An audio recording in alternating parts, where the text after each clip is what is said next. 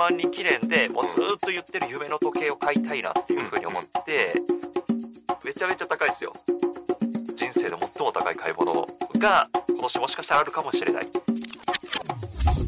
優しい腕時計。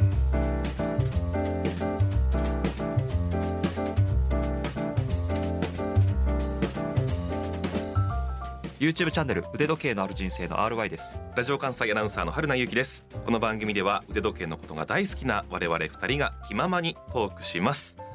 RY さん2023年始まってすでに1ヶ月が過ぎましたが少し遅いですが明けましておめでとうございます。明けましておめでとうございます。いやー信じられないですね。もう1ヶ月経ちました。経ちましたね。12分の1がもう終わろうとしてると、そう。信じられない速さですね。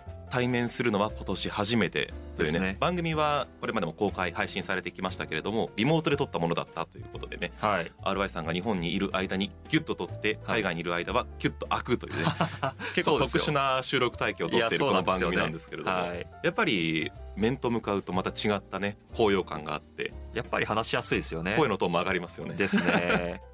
あのーこれやってみたかったんですよ。はい。前回かな前々回かな喋りました。GMT セイコー5を買いました。出た。SKX のまあうん。後継機です。かっこいい RY さんが持っているものと両腕につけてみたいと。思って今その状態なんですけど。ですね。ちょっとね変態チックな感じがいしますが。やめっちゃいいですよ SKX007 うん。これが RY さんが持っているいわゆるダイバーズウォッチ。そうですね。その衣装を受け継いで2021年出たのが22年か、はい。セイコー5の GMT うん。並べてみるとどうでしょデザインは似てますけど、うん。似て非なるものというかね、うはい。どうです？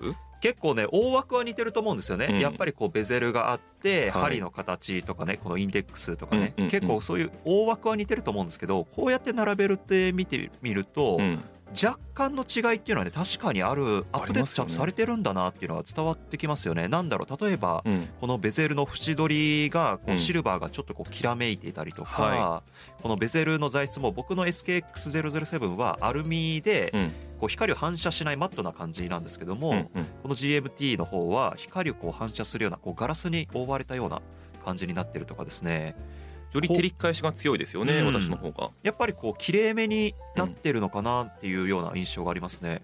RY さんはこの SKX ダイバーズウォッチ海の上で使っていて、はい。少し傷もついていて、うんうん。質実合計な感じがしますがはい、私のまだツルッツルでねうん。もう陸の上でしか使ってないんだろうなって甘やかしてるんだろうなっていうのがよくわかりますけど。初々しいね。こんだけ違うんだっていうのが比べてみてよくわかります、これもちょっとツイッターにアップしたいなと思っておりますけれども。ぜひぜまあ、私が去年買った2022年に買ったこのセイコー5の GMT これも相当去年うん。話題になったじゃないですか。そうですね。かなり熱くて、うん。まだ2023年の1月時点でもはい。予約しないと買えないっていうぐらい、へあの人気が高いモデルなんあ、ですけれども、ね。うん。まあ今年もいろいろな腕時計が世に出て出ますよって言われてるものもあればまだは隠されているものというか、リリース前のものもあって、はい非常に期待が高いなというふうに思います、私も RY さんもそして今お聞きのあなたもですね2023年の腕時計界注目しているんじゃないかなと思いますが今日は RY さんが期待しているこの今年出る2023年に出る新作腕時計。あとは RY さんもしかするとこのモデル買うかもしれない。こういったことについて話をしていきます。優しい腕時計。まず RY さん今年買おうとしている腕時計は何でしょうか？ありますか？そうですね。たくさんあるんですけども、はいまず春菜さんはどうですか？なんか買おうと思ってるのあります？私ね去年、はいまあ私にとっては大きな買い物をしました、まあ、はい5万円というとね、うんまあ、なかなか出せる金額ではなかったわけなんですが、はい。ちょっとね、うん最近のアルバイさんの YouTube を見ていても思ったんですけど、はい最近チープカシオに興味が出ていて。私の持っている中で、まあ、グランドセイコーもあるし、うんうん。セイコーもあるし、はい。ということで、まあうん。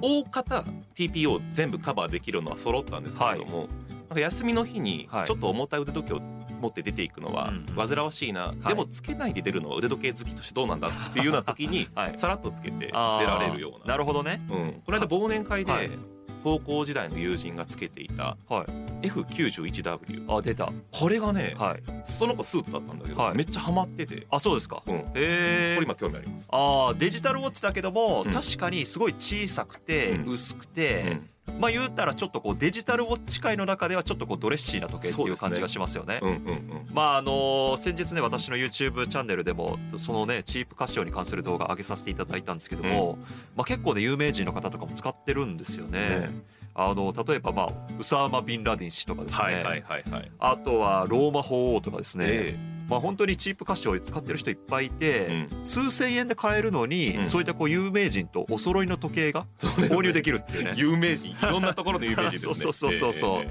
でそれこそあのオバマ大統領も使ってたりとかね、えいやいいと思いますね。うんね。チープカシオ、どちらかというとまあ高級な方よりは安いものをちょっとこう多くうん、買い集める年にしてもいいのかななるほど。ということを思っていますけれども、はい。RY さんですよ。うん。どうですか？いやこれね、うん。今年は非常に複雑でして私。複雑。うん。っていうのもですうね、ん。まず私の YouTube チャンネルの登録者数が10万人いくかどうかっていうところなんですよね。今が2023年の1月の末です。はい。7万6600人ぐらい。そうです。ですね。はい、はい。あと2万5000人。ぐらいですね。ほう。を年内に達成したらうん。10万人記念でもうずーっと言ってる夢の時計を買いたいなっていうふうに思ってでそのじゃあ10万人達成したら買おうと思ってる候補の一つが、うん。まあパテックフィリップの 5227R とはい。いうですねこれまた永遠のドレスウォッチの時計なんですけども、うん。それかあとはあランゲゾーネのですねランゲワンというモデルのですね、まあ、ホワイトゴールドかピンクゴールド、うん。もしくはそれのワールドタイムバージョンのタイムゾーンというですね、うん。まあ、この3種類そしてパテック入れて4種類、まあ、この4本がですね、まあ、かなり夢の候補の時計の筆頭ですね。すいません。お値段は？お値段ね、はい。全部500万円以上します。500万以上ですか。いやいやめちゃめちゃ高いですよ。10万人の、まあ、今年2023年に行くというもし行ったらという、まあ、自分へのね枷というかプレッシャーをかけて、はい。それを記念すべき時には買いたい、買いたいと思ってますし500万円以上なんてもう本当にどうかしてると思うんですけど 僕の人生の一番高い買い物ですよね今のところ。500万円以上なんか。車でさえ、ね、500万円以下でしたからそう10年前に買ったと、はいはいはいはい、いやちょっとね買えるかどうか最も高い買い物。そう。人生で最も高い買い物が今年もしかしたらあるかもしれない。もしくはですね10万人いいかなかったらうん。シンプルに欲しい時計なんですけども、はい。まあ筆頭はですね IWC のうんパイロットウォッチマーク18うん。というですね時計ですね。IWC はまだ持ってませんもんね。まだ持ってないんですよ。でも1本は絶対持っておきたいっていう時計でその中でもマーク20っていうのがね去年の新作時計で出たんですけども出ましたよね。はい、それの1個前の形のマーク18、うん。こっちの方がねなんかこうちょっとこうミリタリーっぽくてうん。なんかかっこいいなっていうことでうん。欲しいなって思ってるんですよね。これツイッターでもうん、あのー質問来てましたよ。マーク、あるいは最近マーク18欲しいらしいって一回投稿したことがあったんですけど、はい。なんで20じゃなくて18なのって言われて、そうですよね。うん、新しくなるばなるほど少し綺麗になっちゃうんですか、いや、えーこれはね本当、ブランドとかモデルそれぞれなんですけども、マーク20に関しては18よりもうん。ちょっとねこう小ぶりでおとなしい感じのデザインにもうパッと見は全く一緒なんですけど、はい、よーく見てみるとうんちょっとねこう書体が細くなってたりとかですうね、ん。あとはこの周りのベゼルの縁取りが今までサテン仕上げマットな仕上げだったのがこうきらめきのある、えー感じになってたりとかですね。ちょっとこうドレッシーにうん。なってるんですよね。でもまあパイロットウォッチってもともとねミリタリー生まれなので、僕はもうドレッシーに振るよりかはちょっとこうミリタリー路線を突き進んでほしいって思ってたので武骨な感じで。そう武骨な男らしい感じうん、を残してるマーク18の方が僕的には好みかなと思ってますね。他にありますか？そのマーク18以外に。まあうん。その夢の時計ではない、ちょっとこう現実的なうん。今年はい、欲しい時計。が、まあ、マーク18とかですね、まあ、うん。あとはジャガールクルトのレベルソ、うんこれもねいつかは欲しいななんていうふうに思ってる時計なので、はい。それも結構候補のうちの一つ筆頭ですね。RY さんってはい。同じブランドのものはうん。持たないはい。1本までとかいろいろ制約を設けてますけど、はい。まあたくさん持ってるなと思ってたけれどまだ持ってない時いっぱいありますね。いっぱいありますよ。僕それ意外で そうそかもうすべからく持ってらっしゃると思ってやいやいやいやたんだけど持ってない。持ってないものいっぱいありますね。あります。あそれなんでかっていうと1年に1本ルールを設けてるからあそうかそうか。買えないんですよね。あの欲しくても買えない、うん。だオメガと IWC とジャガールクルードいっぺんにまとめてバンと買いたいんだけども、うん。買えないんですよ。自分で自分の足かせ作ってるって。変なね、まあ、普通の人だったらまあお金が足りないからとかはいいろいろあると思いますけれども、1年1本ルール、まあ、それは自分の首を絞めないために長く愛していくためにっていうことですもんね。そういうことです。まあまあもし10万にいかなかったとしてもそのマーク 18IWC かもしくはジャガールクルトを買うということですけれども、うん。まあ最低限やっぱり10万は行きたいということ。ですもんね。買わせてくれ。俺に買わせてくれ。ということで微力ながらもですね、えーこの番組も応援していきたいと思いますのでぜひお聞きの方もですね。まあアルバイスの YouTube チャンネル登録してないという人はいないと思いますけれども、まあ、達成のためにみんなで応援していきましょう。優しい腕時計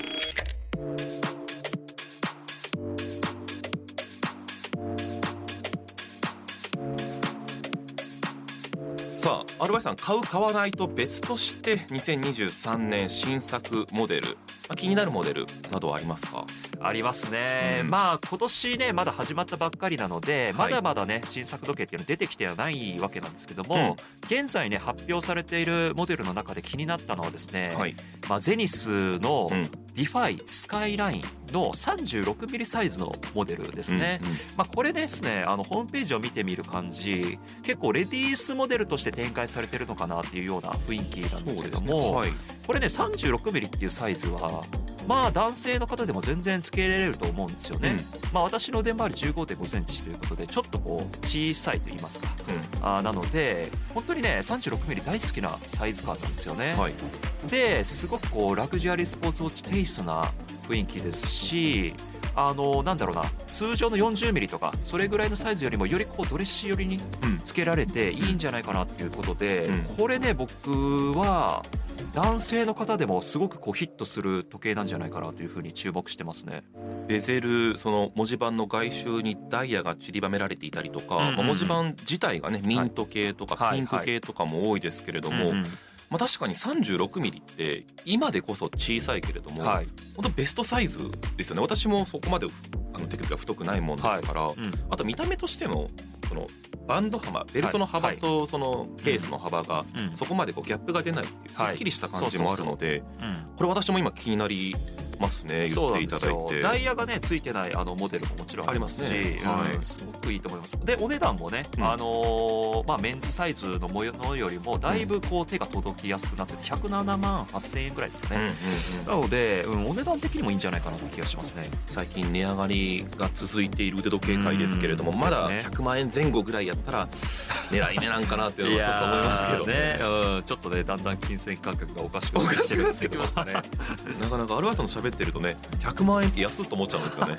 ですよね。不思議です自よ分買える買えない別として、あとは、うん。その2023年新しい年に変わって、はい。今年何周年とかっていうブランドとか、はモデルっていうのも出てくると思います。まあ、それを記念モデルとかモデルチェンジのタイミングとかい。ろいろあると思うんですけど、今年何か変わることありますか？えーとですね。まだこれは正式には発表されてないんですけども、はい。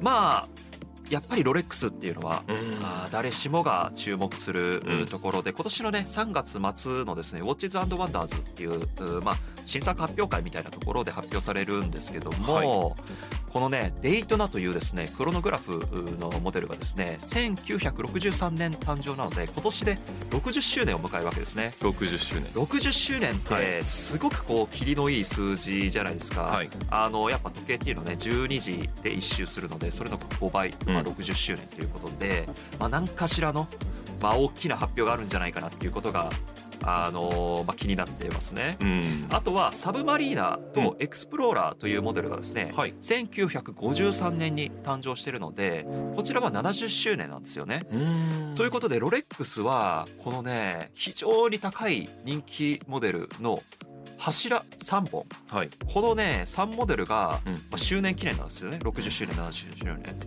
かなりね注目度高いんじゃないかなと思いますね。もうトップ3ぐらいそのうん。プロフェッショナルモデルの中では人気の3本ですけど、もう本当に、うん、ロレックスの人気ベスト3って言っても過言じゃないモデルですね。ねえ、うん。デイトナは今40ミリ？40えっ、とね今40です。はい。ですよね、うん。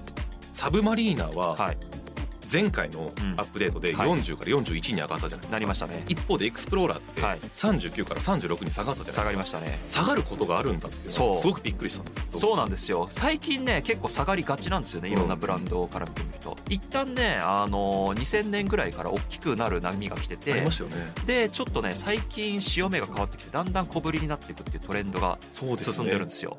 ちょっと細い手首の人間からしたらうん。かなりありがたい流れですけど、うんエクスプローラーそのいわゆる木村拓哉さんがつけていたあの頃の 36mm にこの間戻ったっていうのもあるし、はい。デイトナがどういう動きをするのか、うん。それからエクスプローラーサブマリーナ、はい。この辺りも注目していきたいなと思いますが、まあロレックスだけじゃなくて、はい。これね今私のスマートフォンに来てるんですけどはいグランドセイコーから LINE が届きましてキャリバー QS まあまああの、人気の名作のキャリバーといったムーブメントですよね、はい。が25周年です。ということでえー記念モデルが解禁されました。最近来ててうん。オンラインで先行販売始まりました。はいはい。またいいじゃないですかこのいやーいいですね。見た目も。相当美しいなということを思いますけれどもね。本当に美しいですよね。グランドセイコーの限定モデルって結構ねあのすぐ売れちゃうというかうん。人気のものとかはねすぐ売れちゃうし文字盤もねうんうん。綺麗あとこのロゴがうん。ちょっとゴールドになってるんですかね。そこがまたスペシャリティあっていいですよね。この番組ではお見渡りとかうんを紹介してきました。白樺とかもありますよね。ありますね。今回は雲海だそうですうん岩手山の夜明けを包み込む雲海を表現したいやなんか敵日本のこの風景をこのグランドセイコーが文字盤に落とし込む技術というかうん。工夫っていうのが相当表現力がすごいいですよね。思いますね、うん。あとはお恥ずかしい話、はい。この番組で前に特集したんですけれども、うん。G ショック、はい。今年の4月に誕生40周年あーを迎えるということだったんですけれども、はい。そうですね。え番組で一切触れずというですね。あそうですか。あらあらあらあらあらあら。後でディレクターにそれを指摘されて「あほんまや!」って言ってそこをねちょっと抜かしていたので、はい。えー今年の4月に誕生40周年ということでもうすでに記念モデル出始めていますけれども、また今後も発表されるのかということも注目したいところです、えー今年もこの優しい腕時計はですねぜひその新作の腕時計なんかもどんどん追いかけていきたいと思います。よろしくお願いいたします。優しい腕時計